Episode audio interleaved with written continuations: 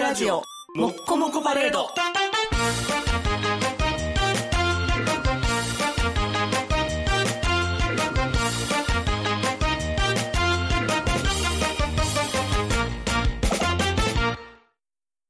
子供ができたら見せたいアニメ、スクールデイズ。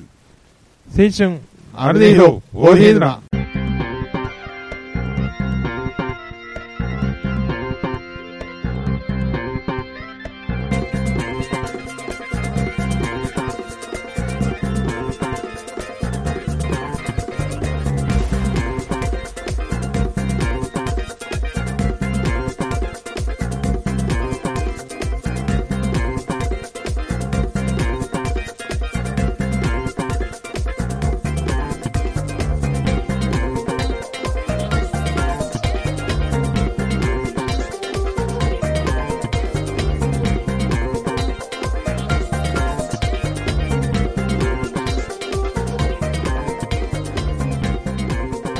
はい、あれでいいですが、ブッチョです。アニアギです。ス子供に見せたいと思うけど、あんまり感覚がわからへんねんだけどクな。ールデイズってどんなアニメいつのアニメ俺知ってる知らん知らんと思う。ああ、知らん。あなるほど。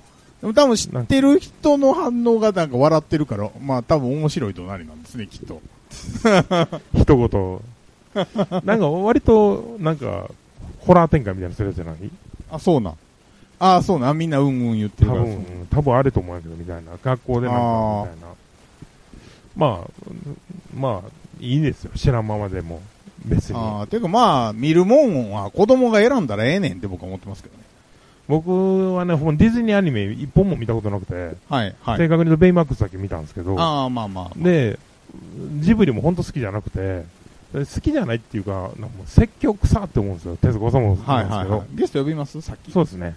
あの、あの、今日もゲストが889回、あ、ねそうですね、889回。節目を超えた2回目なんで、はい。はい。えーと、ゲストの方、えー来ていただいております。自己紹介お願いします。はい、えー、姫岡です。よろしくお願いします。はい姫お岡願いします。ひ姫岡さんも、はい先週のサムさん同様で、あの、白芸のニュースタッフ、あ、はい、はい。で、割とオカルトチーム勢なんですよね。はい、はい、はい、はい。はいおオカルトにどう関わって きた質問がおかしいよな。オカルトにあなたはどう関わってきましたかどうな関んてわってきましたか、うんえーと、そうですね。まあ、ずーっと怪談は好きで聞いてました。 あ、階段があ好あ、なるほど。聞いてました。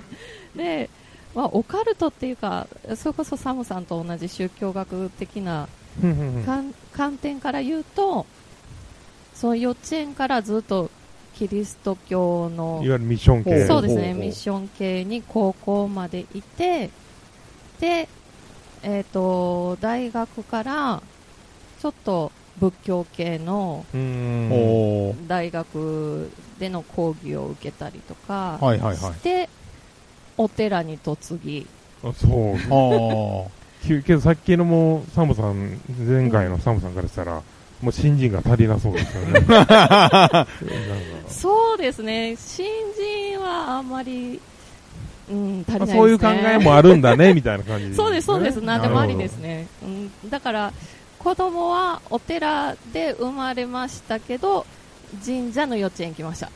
で、えっ、あーと、まあまあミッション系の小学校行きました。あああ、なるほで、再び仏教の中学に行きまして、ーへで、ー今は何も宗教のない高校に行ってますね。すごいね泉谷茂の歌みたいですね。 宗教のない、ここに。 そうです。そうですど。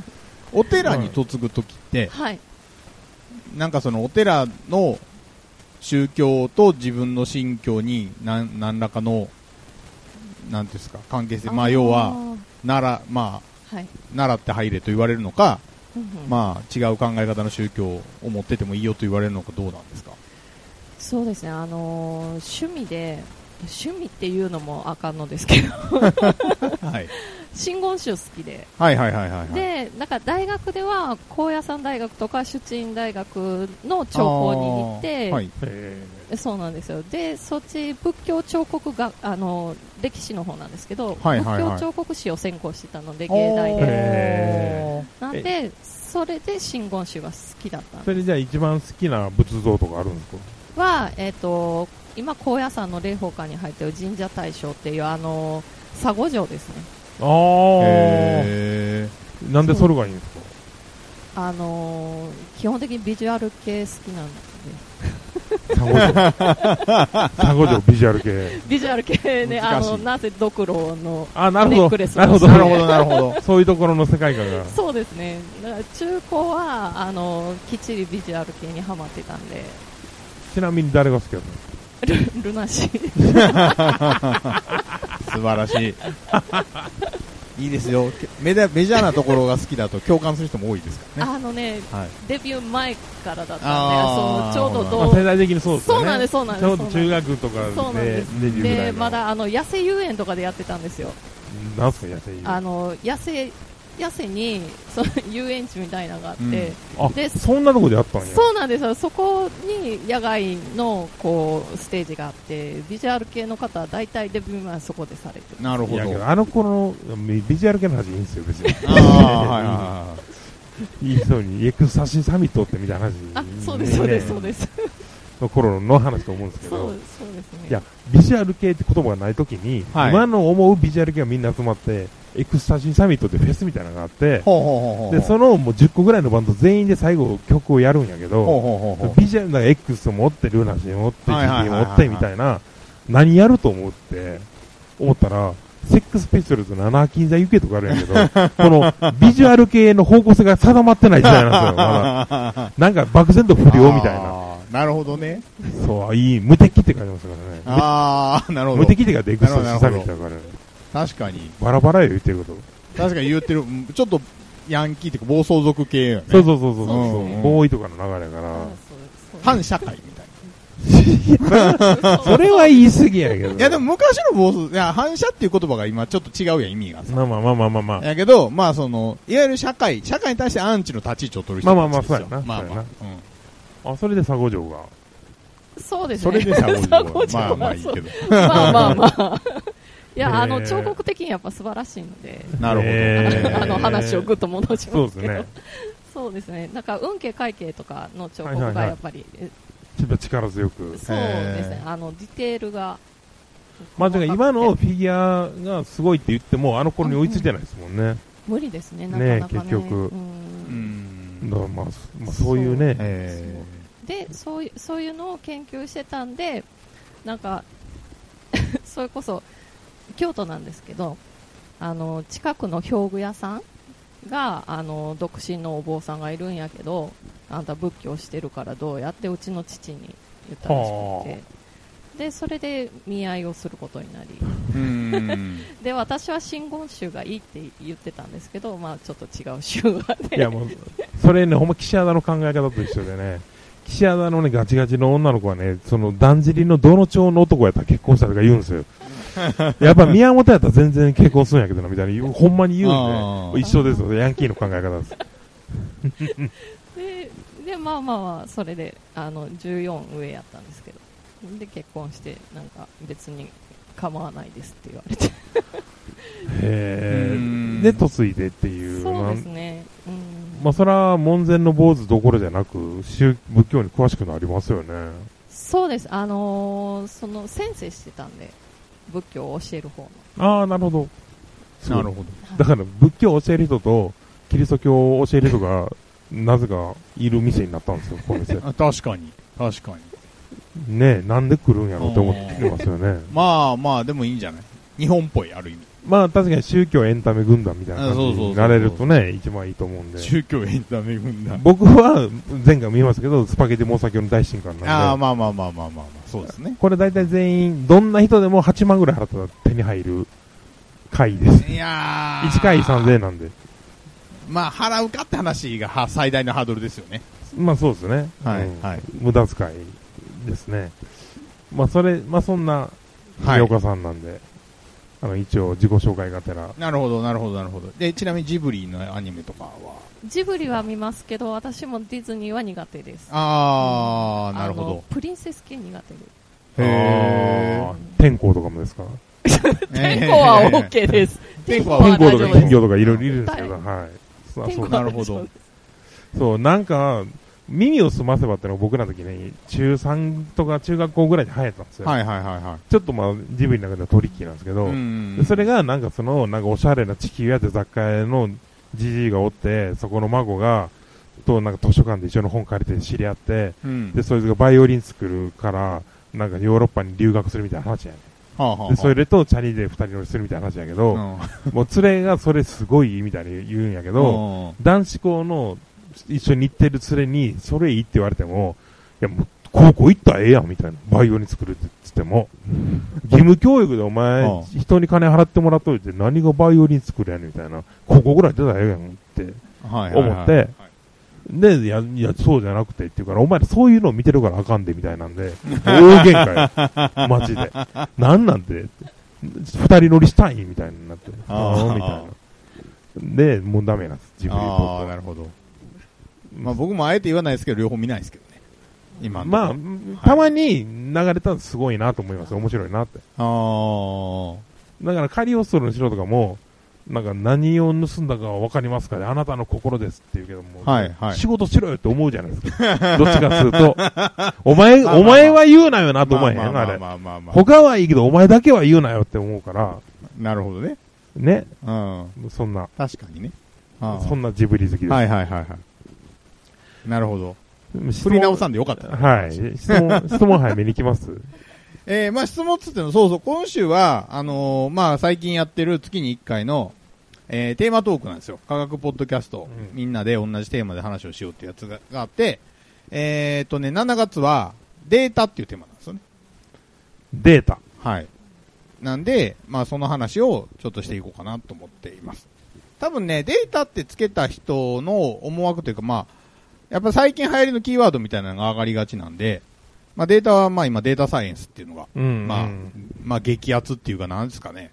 まあ AI、えー、ビッグデータですね。まあその辺が、まあ全部もてはやされているので、いやそれは、はい確かにやっぱ AI のビッグデータすごくて、この、ファンザっていうね、日本の最 あは大いはいはいはいはい AV メーカーがあるんですけど、えー、はいはいはい。そ AV こで販売、販売サイトかな。販売サイト、はいはいはい元 DMM なんですけど、はい。これが、もう買ったら買うだけ、お前におすすめのやつを送っとくよみたいなのが来るんやけど、はいはいはい。もう、俺の性癖を超えた性癖を知ってる な、お前みたいな時があんの。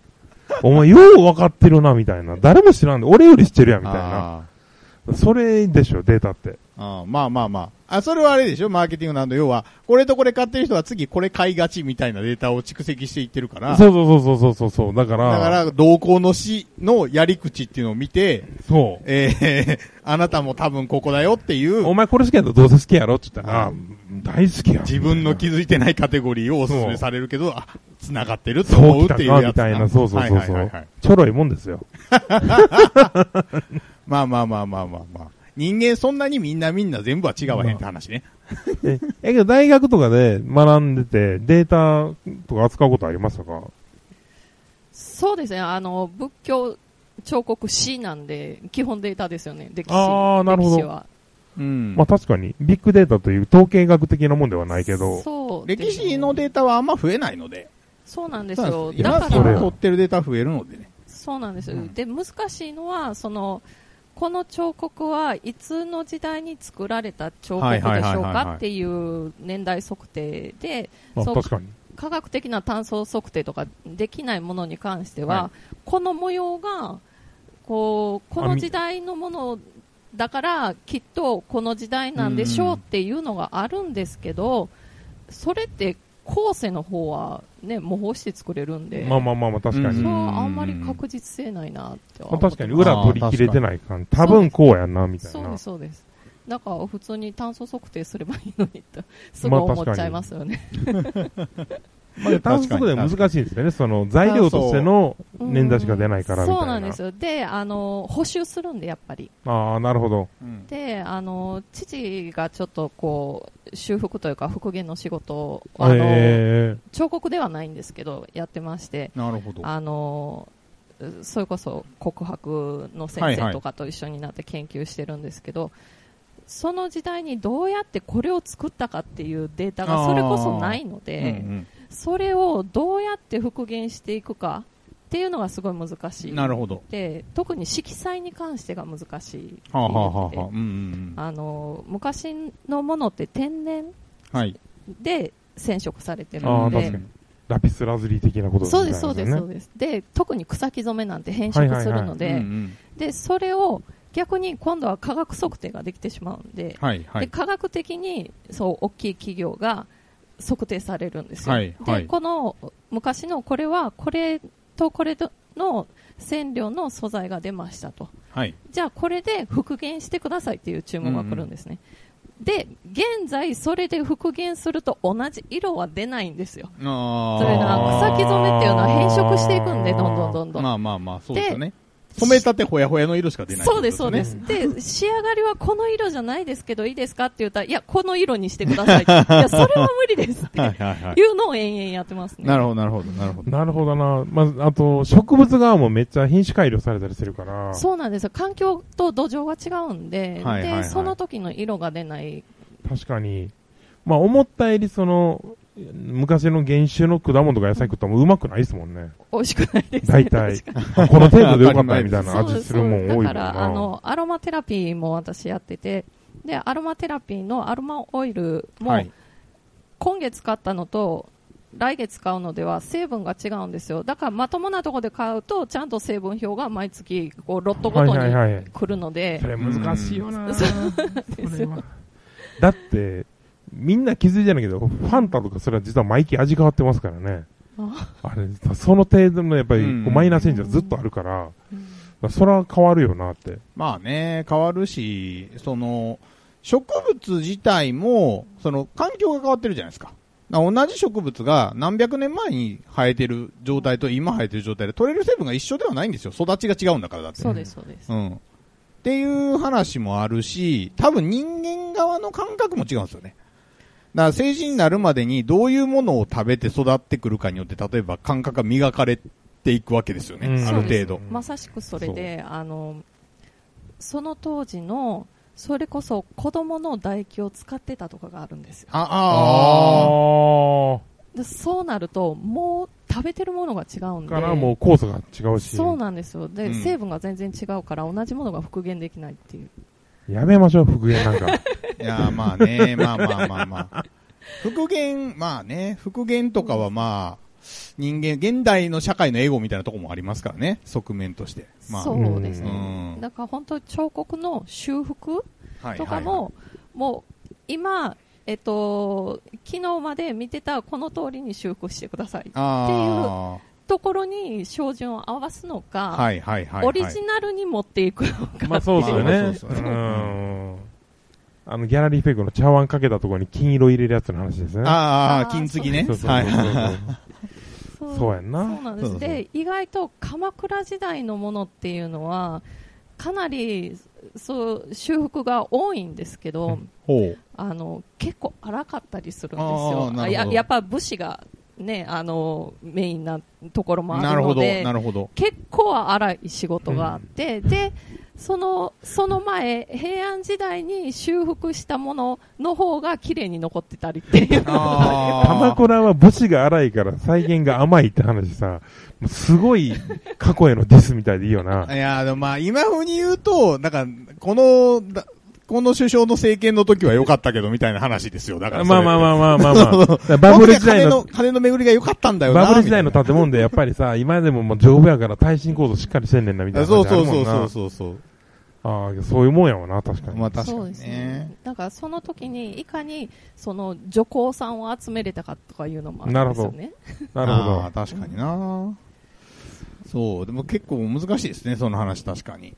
うだからんなんかこういう話をしだすとすごい今で言う差別が入ってきちゃうんで。ああ、まあ、極端な話、日本じゃなくても、例えば奴隷制があるから、うん職人が育った土壌があるよとかはいはいそうでも、す場合によってありますもんね。そうですね。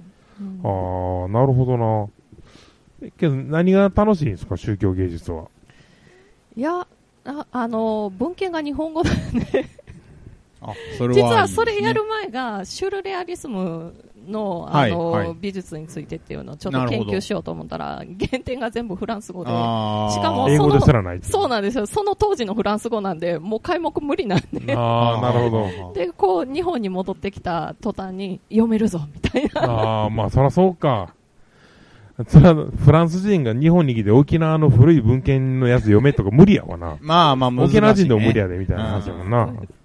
ああ、なるほどね。そうですね、えけど、その、い願いが一つ叶うとすれば、その、これ欲しいとか、これ見たいとかってあるんですかその、ああ古い彫刻とか。は特にはないですけど、やっぱりあの奈良の大仏を本当にあの今思ってるあの状態で作ってるのかっていうのは確認はしたいですよね。ああ、なるほど。あの、でかいとこに肩入れてみたいな。そうです、そうです、そうです、本当にあれでできたんかっていう、ああ、なるほど。あ、そういう研究欲はあるんですね。そうですね、だって気泡も入らずに綺麗にできてますよね。確いかやに。本当に可能だったのかなっていうのは、ちょっと検証はしたいですよね。じゃあ、大仏作るって こと そうそうそうですよね。検証イコール大仏作るってそこうとそうなんです大仏作りたいってことやんね。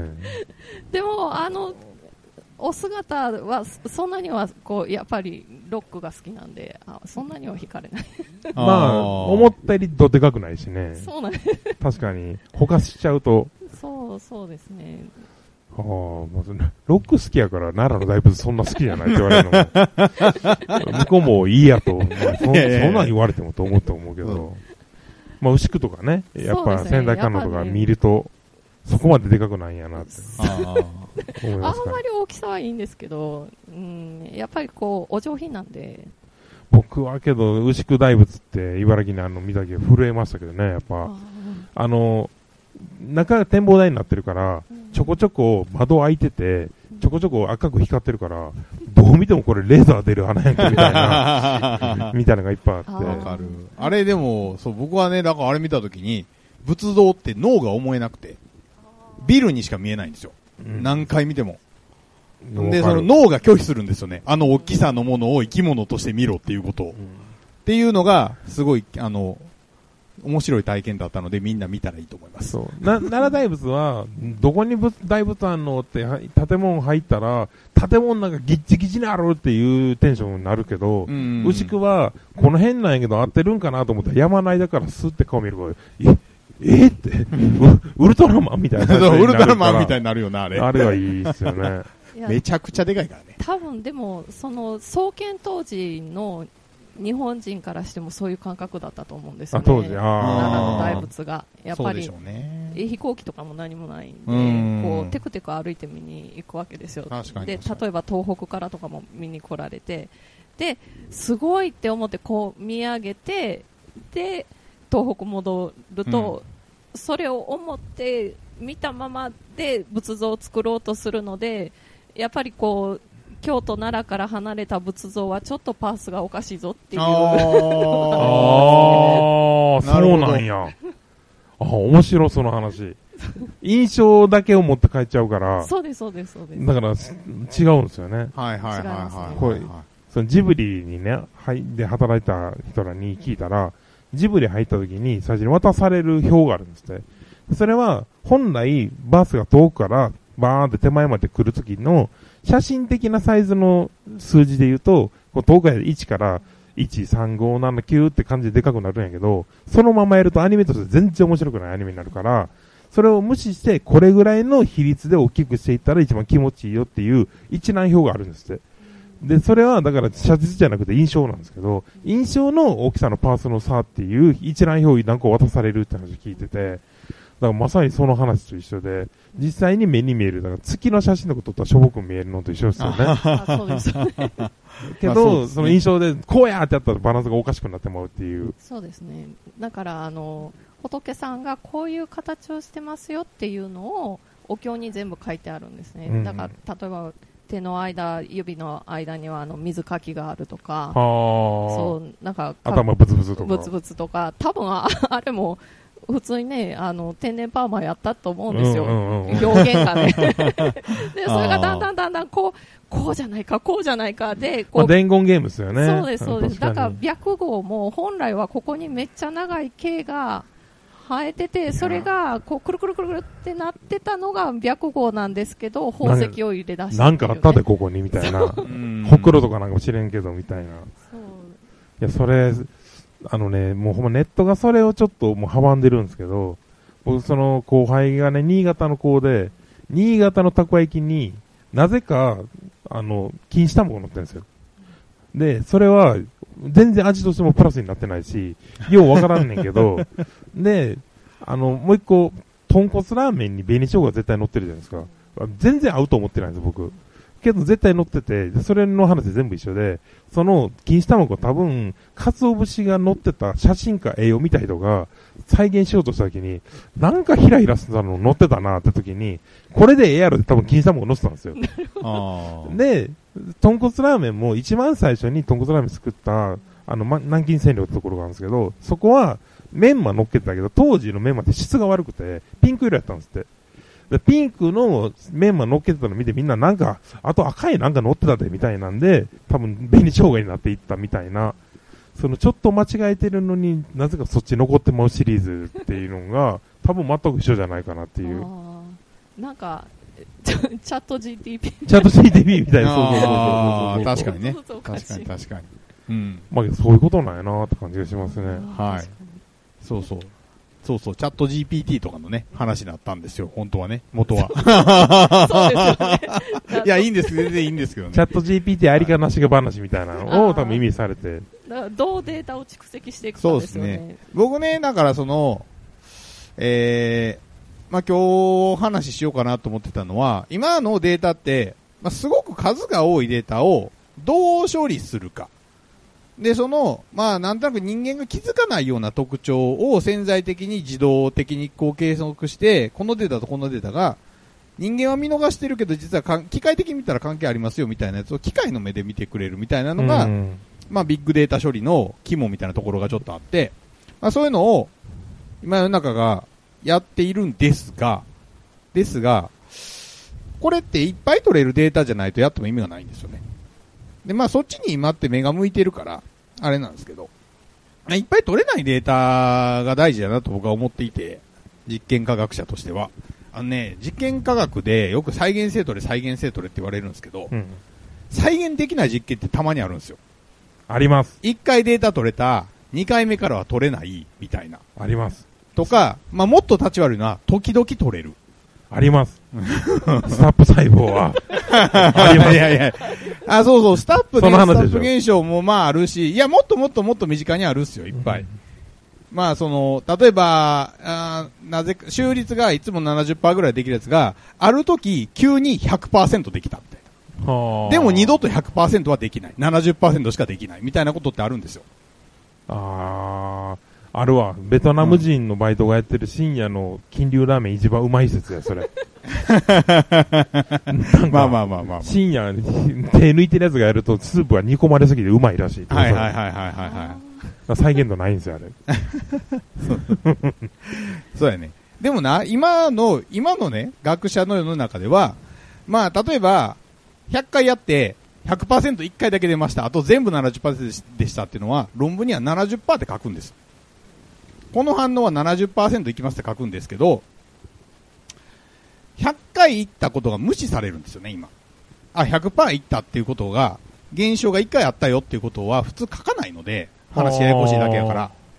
それ書くとややこしいやん。なんで100回、いや、なんちゃ、なんで1回だけ100%だったのっていうツッコミが入ると回答できないし。なんかなったねんやもんな。やから、それは書かないで、再現性よく7 70%で反応が進行しますって書くわけ。はで、ね、これが今の常識なんやけど、この100%行く回があったっていうことの重要性っていうのが、まあ今は黙殺されるよとなんか。あ。はあ。だから、、今の君の話で言うと、金流はまずいになっちゃうわけよ。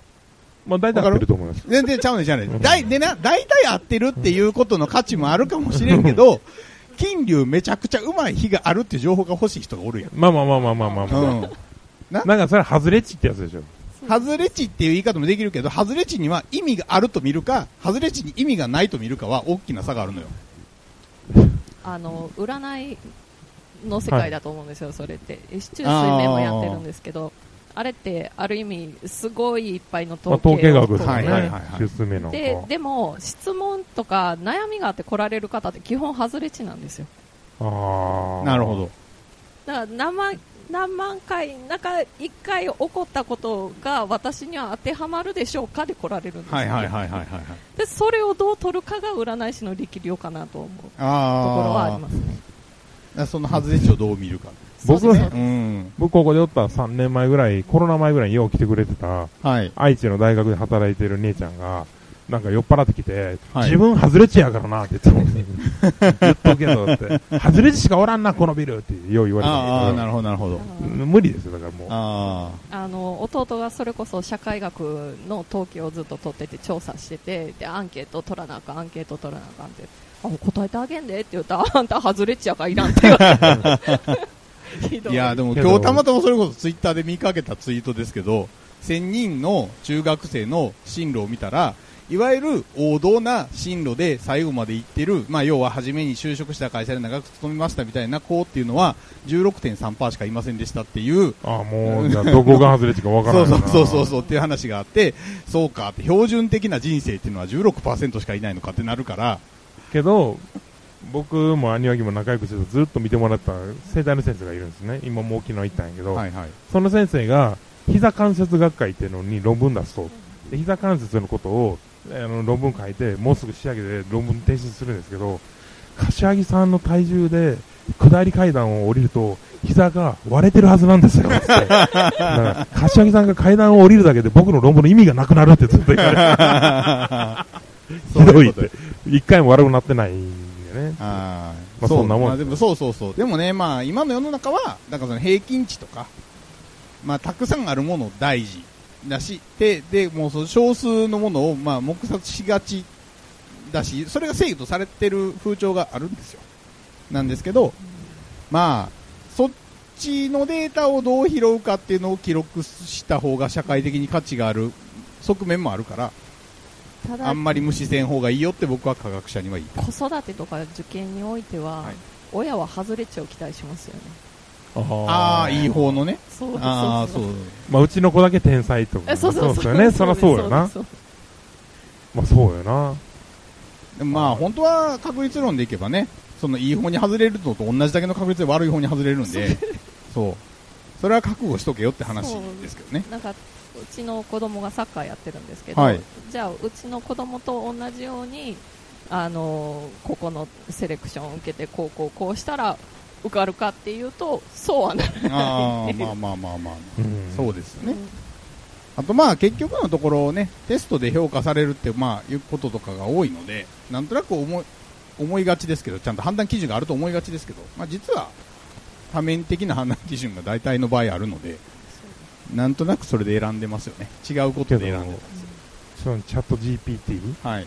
で、一番今仕事なくなってるので、誰か知ってますか知らん。なんかよくネットとかで見ると、要は漫画家さんとか、あの、小説家とかの仕事がなくなるとか、はあ、はあはあ、なんか言われてて、騒いでるけど、多分その人らの仕事っていうのは、結局オリジナルやし、才能ある人らがやってるんやったら、うんなくならないと僕は思うんですけど、ライター仕事で一個激減したって業界聞いてて、ほそれ何かっていうと、あの、風俗の桜のレビュアーがなくなったってう。いう。あなるほどって。あ。桜桜のレビュー作りは一番得意そう、確かに。そもそもあいつらほんまのこと書いてないし、そもそも言ってないから、だから、チャット GPT でいいんですよ。なるほどね。だから案外そういうところの仕事はなくなってるっていう。はいはいはい、はい。 AV レビューもいやーなくなってる噂聞きました。ああ、なるほど。いやいやいやいやそれは法案関係なくですかまあ多分、なん、なんなら勝手にやれるから、法案関係、まあそのちょっと前の話なんで、これからどうなっていくかわかんないですけど、だからレビューとすら書かんかもしれないですよね。例えば、ご意見みたいな言い方すると別にほんまである人もないしみたいはあ。な、納得でしょ。いやいやまあまあまあまあ。でも視聴者が書いてるものはほんまである必要ないもんね。そもそも。うんそうそうそう。そういう手を取ってるから。そうなんです よ。風俗レビューはね、悪口嫌われるんでね。どっちからも。はいはそう、案外みんなその話は聞きたくない。い。なるほど。愛してるんで。なるほなんか、悪い感じになりますいやいやいやいやいやいやいやいや。ちちょうどいい。いい、霧のいいとこになったなと思ってますよ。ねはい話がね、落ち着いて。話がはいアカデミックじゃなくなったみたいになりますがあのね、鼻からアカデミックを目指してないんですよ。あんまりその、まあまあそうですこね。の番組はね。その、皆さん、そうそう、あそうね、まあ、せね前回言ってないから言うけど、僕は、聞いた人らが気になって、えーその関連ワードとかを Google で検索とか自分でしたら、もうそれがゴールだと思ってるんですね。まあまあまあまあまあ。あの自分で調べようとか自分で、まあ、なんならまあもうちょっと調査しようっていうようなことに疑問からつながるっていう姿勢みたいなものが少しでも芽生えればもう十分だと思ってるのであの知識を最新の知識を我々が喋って皆様が覚えて変えていただくと賢くなれますみたいなことをやる気は鼻からないんですよ。まあ確かに。いはい。や知なんで識なんて、もう情報なんてもう無です よ。この時代。まあ水もね、うん。まあまあすぐ消えてなくなる。いや、ずーっと英単語、辞書調べたらわかるのになんで覚えんだあかんやろと思ってたもん。はいはいはい、はい。今でも思ってるし。なんかググってわかることはググったらええかなって思うよな。いやまあまあそうですね。ど。でまあただも、あれでしょ、思考性で検索上位に上がってきちゃいますよね。まあまあ確か に。そうそうそう。でもそうな、まあ、検索の仕方の能力は確かに、昔よりはるかに求められるようになりましたね。はい。いやけど、す僕やっぱり好きな話は感想やからね。うあの、天下一品のラーメンって何のスープでできてるとか、そんなことはどうでもよくて、ん。はいはいはい。あの、天下一品まずいと思ってたけど、久々に行ったら、やっぱりまずかったとかいう話が最高やと僕思ってるんですよ。あ、 なるほどなるほど。はいはいはい、けど疲れてる日に食ったらうまかったみたいな話があ好あ、まあまあまあまあまあ。きで、そうそう。だからそう、そういう結もんです局よ。なんだかんだまずいとか言いながら何回も食う言やん。ってるやんみたいな。こそうそうそうそうそう そう。ほんま思うそれ。だからほんまサイズ以来のレビュー3.0つけるやつ死んでほしいね。いつってなる ああ。行くんやから高得点つけろよと思っ。ってていうか3.0っていう数字は何なんお前の中でってなる よな。なんなんて思うよな。あの、あほんまにさ、食べログでさ、なんか、料料理はいいのですが、店員同士が死後をしていて気になりました、2.0ってなんやねんと思うよ な。お前にとっての飯は。思う。何怒ってんの俺 今。レビューは、レビューはほんまクソみたいなの多いよね。な。いやまあまあデータ、データで、すで、で、で、そうそうそういや、でそう。もそう、データね、でもそれはまあ、いわば、集めたいデータじゃないデータをどう扱うかっていう問題があって、そうやな。それの扱いを変に公平に扱ってるから、良くないんですよ。じゃあで、データの話題なんで最後に僕のおすすめの遊びを皆さんに教えますよ。はいはいはい。あの、ドライブ中とか移動中に、はい。なんか気になる飲食店ちょこちょこあるじゃないですか。ありますね。そ。の飲食店を見て、見た目の佇まいと場所だけで、食べログの点数を当てる、エア食べログ点数を当てるゲームって僕の中で流行ってるんですよ なるほど。なるほど。で、調子いい時は調べて何点でしょうかって、代表のメニュー1個だけ教えてって言ったら、寿司屋とかでも、えー上盛り1800円。3.2やな、みたい な。割と当たるんですけど。これぜひ、あ行ってない。でも店のレビューを勝手に当てるってゲーム。ああ。まあまあ、でもデータや、できる人は面白いやろね、それ。い割と当たんで、僕。全5 0.3ぐらい行くで。や、でもそれ多分数見てたら当てれるようになってくると思うわ。そうやねんで、あんなもんな、んこれなんで当たるかって言ったら食べログみたいなもんは誰も味で言ってなくて、はいは雰囲気と評価にどう乗るかってもんやから、まあそうですね。 こういうやつ喜ぶやろな、みたいな。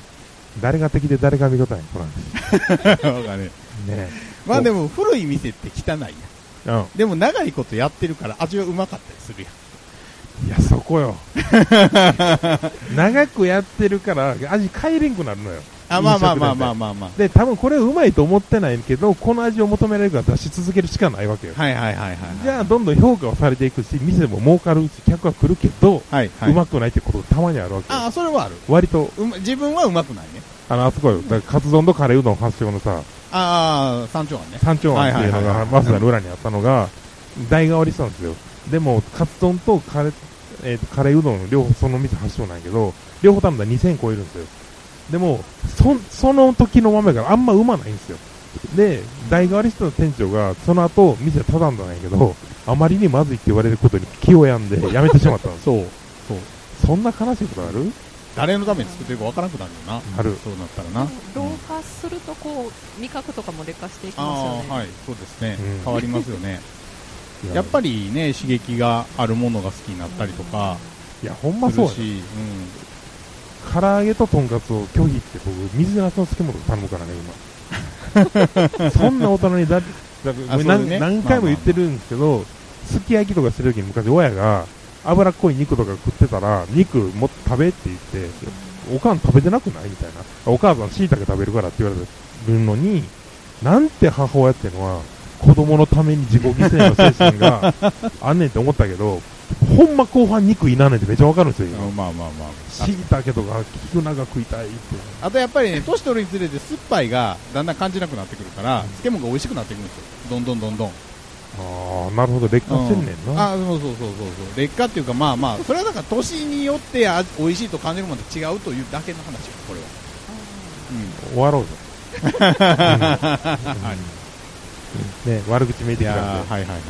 まあまあデータの話にふさわしい回になったんじゃないかえー、まあそうですね。ふさわしいかどうかわからんけど、まあ、こんな感じです。はい、ちょっと一応、あの、姫倉さんも、あの、月曜日にも入ってくれたりするんですよ。そうですね、で月曜日。あの、まあ、多分名前間違ってたね。そうです。姫岡さん、姫岡さん。 そうそうそうそう。勢いで、 いろいろちょっとね、こっちの事情がありまして。はい。で、あの、まあ、その、僕、ギングジャグとかでもやったんですけど、その時にやったような感じも近いんやけど、ワークショップみたい なのを、はあ、はあはあはあ、やっていってもらったりもしつつ、占いやってもらったりしつつ、なるほど。占い教えてもらう会をやりたいなと思ってるんで、えー、いいかもしれない、まあ、ライト。に、月曜とかに、あの、カルチャースクール的にオカルトに触れてもらえるといいんじゃないかなとはい。思っております。はい。はいはい、というわけで、お届けしましたのは、ぶっちゃかしゃぎと、谷脇博士と、姫岡でした。そうかなこうかな違うかな